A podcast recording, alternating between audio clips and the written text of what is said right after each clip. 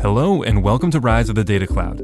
This episode features an interview with Randy Wigginton, Director of Platform and Infrastructure Engineering at Square. Randy was an early programmer at Apple and has experience working at PayPal, eBay, Google, and Chegg. On this episode, Randy talks about what it takes to produce world changing innovations, how to use data to fully understand your customers, insights of how to compete with tech giants, and much more. So please enjoy this interview between Randy Wigginton, Director of Platform and Infrastructure Engineering at Square, and your host, Steve Hamm. You know, it's when I think back, we met each other in Las Vegas just before COVID. And then I think we also saw each other in Scottsdale. Ah, both of these yes. with Snowflake. And it just seems like eons ago. Doesn't it though? And it was just a few months. Uh, It's Yeah. just the world has just changed. I have a uh, friend who says that um, it is like March 157 or something like that. I know, I know. It's just been it's been an amazing thing. But you know, what one of the things I really enjoyed talking to you about when we first met was the fact that you have worked for a number of notable technology companies. Apple, eBay, PayPal, Google, all of these before Square. And you're still a young man, so I don't know how you've done this. But would you tell us a little bit about the beginning of your career? You know, what it was like to be at Apple on the ground floor. The way I got to Apple is, is actually pretty interesting. Uh, I learned about programming in a summer school class, fell in love, and really wanted to have a computer of my own. There were two big problems with that. Uh, one is that computers cost a fortune and were basically the size of a refrigerator. And I was 13, and my parents were not about to buy me one. So I spent a lot of time at the library and calling area companies to learn about computers and to see if they would give me free time to work on a computer. Computer time sharing was a big thing back then. From all of this research, I learned about a, a little group that got together every couple weeks up at Stanford to talk about computers and how to build your own. And that group was the Homebrew Computer Club. Intel had just released the 8080, and crazy nerds like me were figuring out how to build a home computer of their own. So I conned a slightly older friend into driving me to the these homebrew computer club meetings a few times. I loved the meetings. I mean, I felt like these were people that I totally understood. I was probably the youngest uh, person there, but it was wonderful for me. But after a couple times, my friend was like so thoroughly bored that he refused to drive me anymore. So I stood up at a meeting and asked if there was anyone that lived near Homestead High School that could give me a drive to these meetings because I was too young to have a driver's license. Uh, and this super nice guy came up to me at the break and said he just lived down the street at Villa Air Apartments, and if I walked over there, we could carpool together. I thanked him and asked him again for his name. He says, My name is Steve, but my friends call me Woz. So that is how I met Oh Steve God. Wozniak, actually a few years before Apple even started. When Apple officially started in January 1977, I was their first programmer. I would get up about five in the morning, drive to the office. I work for a few hours, then drive to high school, and after school go back to the Oh, office and work several more hours. That was the greatest thing ever. I was 16 at that time. Apple grew really quickly. I worked on pretty much everything the company shipped for the first three to four years. Eventually, one day, uh, Steve Jobs came to me and asked me to work on his latest project, the Macintosh. So I joined the Macintosh team and ended up writing the word processing program MacWrite that was part of the initial Macintosh launch. That was a that was a Remember- wild remember experience. That well. It's been Yeah. I've been very Yeah. fortunate. Yeah, well, I, you've been at all of these incredibly innovative companies, and at a time when they were very innovative. Because you know, some companies kind of have that big innovative burst, and then they kind of settle down. But you've been there for the peaks. Are there lessons that you've observed from being in the belly of the beast in all these companies about what it takes to produce world-changing innovations? Yeah, there um, there's a number of critical ingredients that go into an innovation of that, of that level. I love when companies say when they're trying to recruit people, they say, "Oh, we're going to change the world," and it's like, Uh, that doesn't happen very often. And I've been super fortunate to be at several places that have changed the world. But of the ingredients, the, the first one is the original idea, which usually is really simple in retrospect. For example, when Apple started launching, uh, creating a home computer, lots of other companies were doing that. That wasn't the magic ingredient. What is more important is the team that implements the idea. The people are always number one. People are always your most important resource. People make the difference. For example, this is why Square has a very rigorous hiring process. You have to have the best people. That's the only way you can retain your edge is to always have great people. Another critical component of it is is just attention to detail, and this was Steve Jobs' great superpower every feature had to work together, which created an overall result far greater than the individual features. And at, at Square, we do the same thing, right? We look at every new product in terms of how it fits into our overall strategy to make sure everything works together. And one thing I've noticed is that Snowflake has a similar approach. When they introduce a new feature, it's impressive how simple and brilliant it is one of my favorite examples of that at Snowflake is data sharing. I, I, love it. I think it's amazing. It's a simple yet elegant idea on how to share data between users. The implementation of data sharing is supernatural and intuitive, the kind of seamless feature integration that marks a significant step forward for the industry. Now, you started with the, the, the device that basically attaches to a computer, right? Mm-hmm. But now there are many facets of the business. If you could just kind of touch on the various dimensions of the business that you have now. Sure. There's, I mean, we're always growing and evolving, but always staying true to the vision of economic empowerment. So, I mean, we started, as you said, with the original Square Reader, making it for anybody to accept card payment using their phone or tablet. Today, we make our own readers we build tools to empower businesses and individuals to participate in the economy. The first part is the sellers use Square to reach buyers online and in person and manage their businesses and access financing. That's like Square Capital. We mm-hmm. also have Cash App, which is an amazing product growing at a ridiculous speed. And they use Cash App to spend, send, store and invest money. They can use it to buy stocks, they can use it to buy Bitcoin, send money instantly from person to person, and that person has it available to them instantaneously. That's pretty mm-hmm. amazing. Oh, well, that's really cool. So, you know, we talked about about innovation, and you talked about the fact that hiring the right people is the key because these successful Silicon Valley companies they don't just invent one thing; they have to keep reinventing more things and reinventing themselves. So they have to have a culture of innovation. And all these add ons that Square has done has just been building out from a central vision. So it it's really that really is a cool idea. What is your role now and what are the most significant technology challenges that you face? So as always, my primary job is to support and guide the members of my group. As I mentioned earlier, great ideas are important, but the team is even more critical. People always come first at Square. I manage the infrastructure group, which supports our existing legacy data centers as well as supporting our expansion into the cloud. We run all of our legacy services in our data center where our main payment processing is, as well as developing new services in the cloud to take advantage of new, newer technologies there. My group's mission is to support all of Square, enabling the company to move fast. My group develops tools and frameworks in order to reduce time to market for everybody. My group also supports what we call the data lifecycle. We are responsible for all the databases used by all the products and all the servers. And we handle that data, getting it into Snowflake, and then we use that uh, data to produce lots of reports. In a previous conversation, you told me about the stresses you faced in the pre cloud analytics world. Tell us a little bit about that and about how the data cloud changes things. Sure. This is actually a favorite thing to talk about because prior to Snowflake, we were running an on premise data warehousing solution. Mm-hmm. And when we first started using that system, everything was great. It was super fast, and all of our users loved it because our data was really small and not many people were using it but the users loved it so much that they started using it more and more and we had more and more products pouring data into the system. Everybody thought it was such a great idea.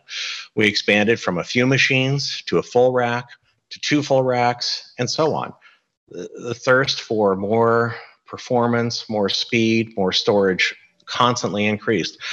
And yet our physical data center space was limited. We had to start limiting when users could use our data warehouse, as well as killing queries that ran too long. This led to users trying to rerun those queries in hope they could get an answer before it was killed. Sometimes they would, sometimes they wouldn't. This led to me having to decide which users to prioritize, which led to lots of hurt feelings and constant requests for being chosen. I mean, it was brutal for all the users. Those that were able to get their job done had to wait because the system was overloaded. And it was particularly bad for those who were not even allowed to do their job. We were just in a horrible position and how to get out of it. When was it that you started using Snowflake and, and what was the deciding factor in, you know, deciding to use it? Well, I mean, we started experimenting with it in 2017. We migrated off of our on-prem warehouse and started using it fully in 2018.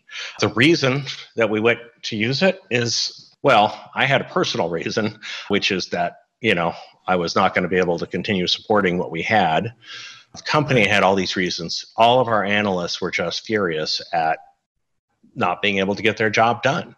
And you look, human capital is the most expensive capital of all. We were just wasting so many people's time.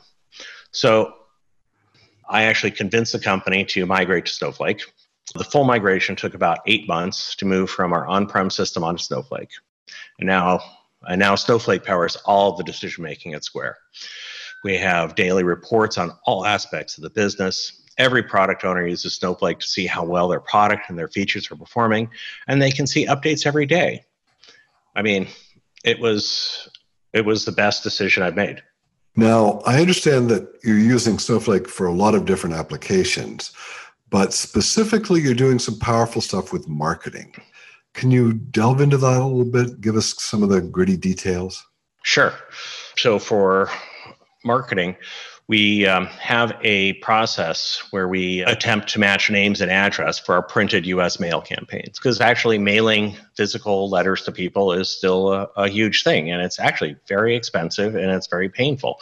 It used to be a huge project where basically we would get a list from a third party, SFTP it to a server, load it into our database, do our best to match it against our own data, generate a delta, download that data, SFTP back I mean, it's on and on. And due to the size of the data and overall processing, this process kept breaking and always needed babysitting.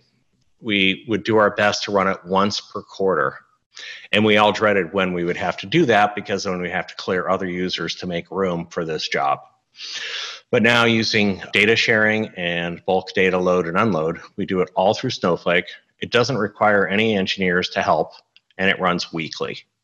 I mean, that's incredible. Going from quarterly yeah. to being able to run something weekly, and that is a quantum leap in ability and what you're able to do. No, no, you're really able to accelerate your business. Help me understand though, who's sharing data with who?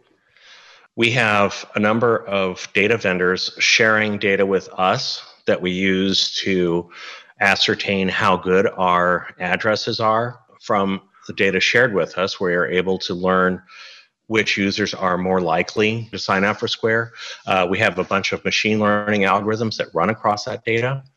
And then as last step, we actually securely share data with the print house who doesn't have to load a separate list or do any sort of server manipulation, anything like that. They just go directly into Snowflake, select from the table, and that powers their print process. Yeah, that's a great example. Now, this is an example of finding customers, you know, reaching out to customers and uh, landing new customers. But obviously, the way the company is set up, you have the, this, this cluster of services. You know, any individual customer might use all of them. So, how do you use data to get a 360 degree view of the customer? Oh, and that's one of the, the great the greatest things about what we have, which is that our analysts are able to probe into the data constantly and we're able to get unique insights on each seller and able to communicate with each seller taking into account their unique circumstances which services they use, which products they subscribe to. It's also really great when we're up announcing new updates that will particularly assist some sellers. It's great for our customer success group because when a seller calls in, they can look and see instantly which products they're subscribed to, which also tells them which ones they might benefit more if they subscribe to something else, you know, for example, CRM. I mean, it has just changed everything. You have your own CRM application, correct? Yes. Yes. Okay. Um, That's interesting. So, how do you compete against, you know, like uh, Salesforce and people like that? Oh, I would say we're not really competing against Salesforce. What Square is building is more of an ecosystem, right? So, if you have a bunch of customers that have come to your business, you already have, you know, their name and contact information. There's no reason to enter it into a separate system in order to market to them. So, right, right. what we do is we try and make the marketing to your existing customers or even potential customers super easy. Mm-hmm. We're not in direct competition with Salesforce, that's for certain. It's it's interesting when I think about Snowflake. I mean, they they compete with some of the most powerful and dynamic and innovative co- companies in the world. You know, Amazon, Microsoft, Google, just for starters what's what do you think is the key for technology companies for for the younger ones the ones that are coming up i mean snowflake's no longer a startup but what's the key to competing with these giants in your view to never lose your customer focus to always be obsessive about helping people to have a, a crazy attention to detail and always hire great people those are always the winning ingredients goes right back to Apple, doesn't it? It does. Yeah, right. and that's still what they're doing. Right, some good lessons. Yeah, some good lessons learned early. That's great. Now, a lot of your customers are retailers, restaurants, bars, all of the small businesses that have been hit perhaps hardest by COVID. What, what are you seeing? I mean, uh, are they are you able to provide any additional help to them or or are you able to get any additional insights that you can use that you know oh. that at some point feed back to them and to their benefit? Absolutely. This has been a, a an enormous success story that when this hit we actually prepared for everything to dry up right? Because it looked like this country was shutting down and everything was stopping. And what that forced us to realize is that we had the ability to put all of these restaurants and stores online very very quickly and even to help them arrange to get a uh, delivery or pickup so that's what we did and so many stores and restaurants are thankful to square for pivoting so quickly, enabling them to get online with e commerce literally in just a matter of hours and start doing pickup like later that day. So that's been a huge success story. That's a very interesting thought because, you know, these local restaurants, these local shops, they don't they didn't need uh, online. They didn't need e-commerce because their their market was local. Yes. But suddenly they needed something that they had never needed before, and they needed it immediately. So I think it's really cool that you guys were able to respond so quickly. I mean, in in my town, I live in a you know small city, 130,000 people. The life of the town was these beautiful restaurants and you know some of the little shops. All these were owned by individuals or families and things like that. And just you know anything that can be done to save these people and their dreams and all the work they've done i think is just you know it's almost like god's work. So i, I really applaud you guys for for doing that thank yeah. you yeah yeah now you know i i have one more question for you which is i'm, I'm going to ask you to put on your visionary hat and look ahead five years or so whatever's a convenient time how do you think business use of cloud data analytics is going to advance over the next five years? Uh, I think it's going to completely change uh, the landscape of of data. I think data sharing is just the start. I think as companies learn to operate more together and leverage data from each other, it's going to benefit the consumer in ways that we can't even imagine. I mean, just the speed of how things are advancing is just insane. It's really, really hard to predict. I think that there is so much machine learning and AI techniques that can be applied to cloud analytics. We are just in the early days of what can be accomplished. There is so much more to go. Hey, somebody asked me recently basically, is most of what's in AI these days machine learning, or are there other technologies, other artificial intelligence technologies that are really being used to deal with data? There are there are definitely other AI technologies that are coming along. You know, we have we acquired a company, Dessa, that created what we call deepfake technology. You know, where they could make a conversation sound like it was coming from anyone, right? That's not machine learning, that's clearly AI. And we are using those learnings to try and improve fraud because I can foresee a day when someone is going to call up the bank and pretend they are me. And we need right. to be able to detect that. So that's voice recognition then. That is voice recognition, voice generation. Yeah. When I think about the future of AI, I mean, I think once again, there are wonders when you think about all the new capabilities. There are also, you know, ever since computing and certainly since the advent of, of AI domains and disciplines, there's always a concern. You know, they're going to take our jobs, these kinds of things. How do you see kind of people and AI coexisting in the world? I think that AI is eventually going to be our greatest friend and greatest advocate because the the machines have no reason to help one person over another. Talk about you know, lack of racism, lack of ageism, genderism, sexism, any of those things. Uh, machines are completely, you know, impartial uh, across all those things. I don't, I don't see them taking our jobs. I see them giving us new opportunities, new jobs to do. I'm actually very bullish on the prospects for the human race. Yeah, I'm very happy to hear that. In the midst of this crisis, it's sometimes easy to get to depressed or anxious. It sure is. I, I I'm like you. I'm I'm a technology optimist. I think we really we need technology innovations to really achieve the kind of progress that society needs to achieve. You look at it now, it's it's healthcare, it's you know, it's income and, and wealth inequity. I mean, mm-hmm. somehow that has to be addressed too. And I, I do think that that technology has a role in that area as well. Absolutely. But uh, yeah, Randy, it's been great talking to you today. Uh, you know, you know, thanks so much for your time. Uh, your stories get better every time I hear them. okay. And uh, yeah, and I love what you said about innovation and how the kind of the, the lessons that you learned at Apple are still the lessons that the great companies practice and that Square practices. I think that's really important for for people to take to heart.